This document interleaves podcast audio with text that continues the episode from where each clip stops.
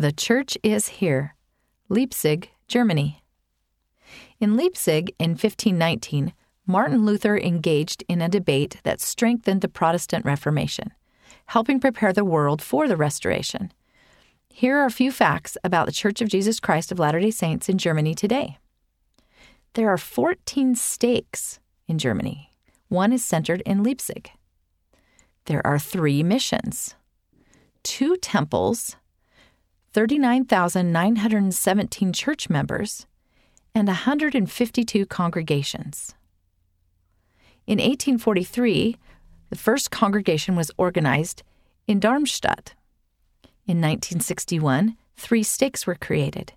In 1985, the Freiberg Temple was dedicated in what was then East Germany and rededicated in 2016.